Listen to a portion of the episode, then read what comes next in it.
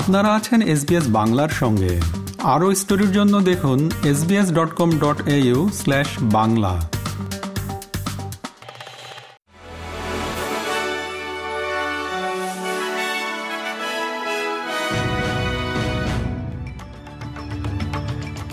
SBS Bangla. আজকে শীর্ষ খবরে সবাইকে আমন্ত্রণ জানাচ্ছি আমি শাহান আলম। আজ বৃহস্পতিবার, উনিশে অক্টোবর দু হাজার তেইশ সাল। প্রথমেই মধ্যপ্রাচ্যের খবর।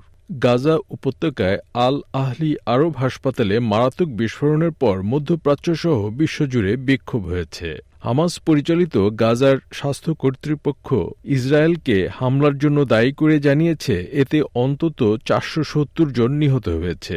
এদিকে ইসরায়েলি সামরিক বাহিনী জড়িত থাকার কথা অস্বীকার করেছে এবং ইসলামিক জিহাদ নামের আরেকটি গোষ্ঠী রকেট হামলাকালে মিস ফায়ার করেছে বলে অভিযোগ করেছে। তবে গোষ্ঠীটি তার দায়ও অস্বীকার করেছে।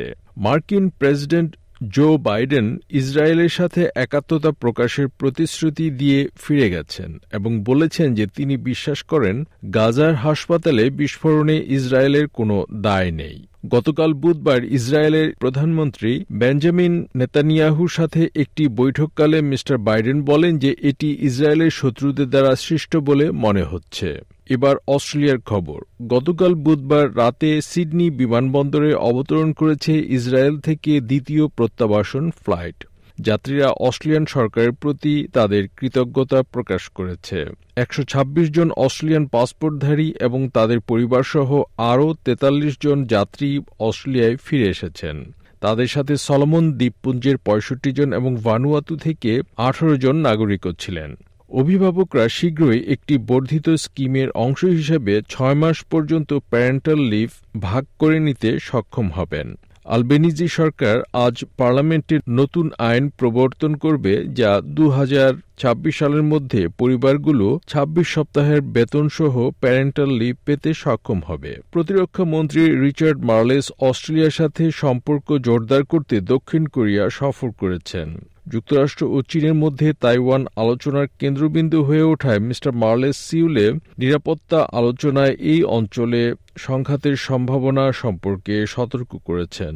অর্থনীতিবিদরা বলছেন যে বেকারত্বের হার ক্রমাগত বৃদ্ধি পাওয়া সত্ত্বেও অস্ট্রেলিয়ায় চাকরির বাজার এখনও শক্তিশালী। কমসেক অর্থনীতিবিদ ক্রেইগ জেমস বলেছেন যে বেকারত্বের হার তিন দশমিক সাত শতাংশ বাড়লেও কর্মীর চাহিদা এখনও বেশি। এবার ভারতের খবর। ভারতের সমকামীদের সম্পর্ক এবং অধিকারকে স্বীকৃতি দিলেও সমলিঙ্গ বিবাহ নিয়ে দেশটির শীর্ষ আদালত আইনি স্বীকৃতি দেয়নি। গতকাল এই মামলার রায় ঘোষণা করা হয়, যেখানে পাঁচ বিচারপতি একমত হননি। এই প্রসঙ্গে কেন্দ্র সরকার এবং কয়েকটি রাজ্য প্রথম থেকেই বিরোধিতা করেছে। মামলা শুনানিতে সরকারপক্ষ দেশের শীর্ষ আদালতে জানিয়েছিল, সমলিঙ্গ বিবাহ হল শহুরে অভিজাত একটি ধারণা। দেশের সামাজিক মূল্যবোধ থেকে এই ধারণার অবস্থান অনেক দূরে বলেও দাবি করা হয়েছে সরকারের পক্ষ থেকে। খবর, কলকাতার দৈনিক আজকালের। এবার বাংলাদেশের খবর। বাংলাদেশ ব্যাংকের গভর্নর আটকে থাকা রপ্তানি আয় দ্রুত দেশে আনার নির্দেশ দিয়েছেন। পণ্য রপ্তানি হলেও নির্দিষ্ট সময়ে দেশে আসেনি রপ্তানি আয়।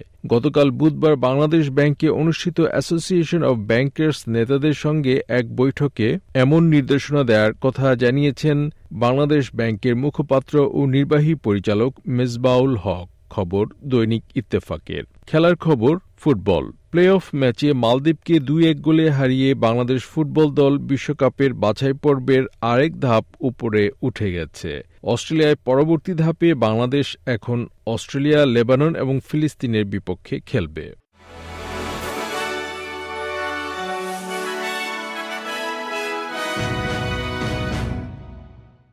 শ্রোতা বন্ধুরা, এই ছিল আমাদের আজকের শীর্ষ খবর। এসবিএস বাংলার প্রতিদিনের সংবাদ নিয়ে আমাদের আরও পডকাস্ট শুনতে ভিজিট করুন SBS dot com dot A U forward slash Bangla. আপনাদের সাথে ছিলাম আমি শাহান আলম। সবাইকে শুভকামনা। এরকম স্টোরি আরও শুনতে চান, শুনুন Apple podcast Google podcast Spotify কিংবা যেখান থেকেই আপনি আপনার পডকাস্ট সংগ্রহ করেন।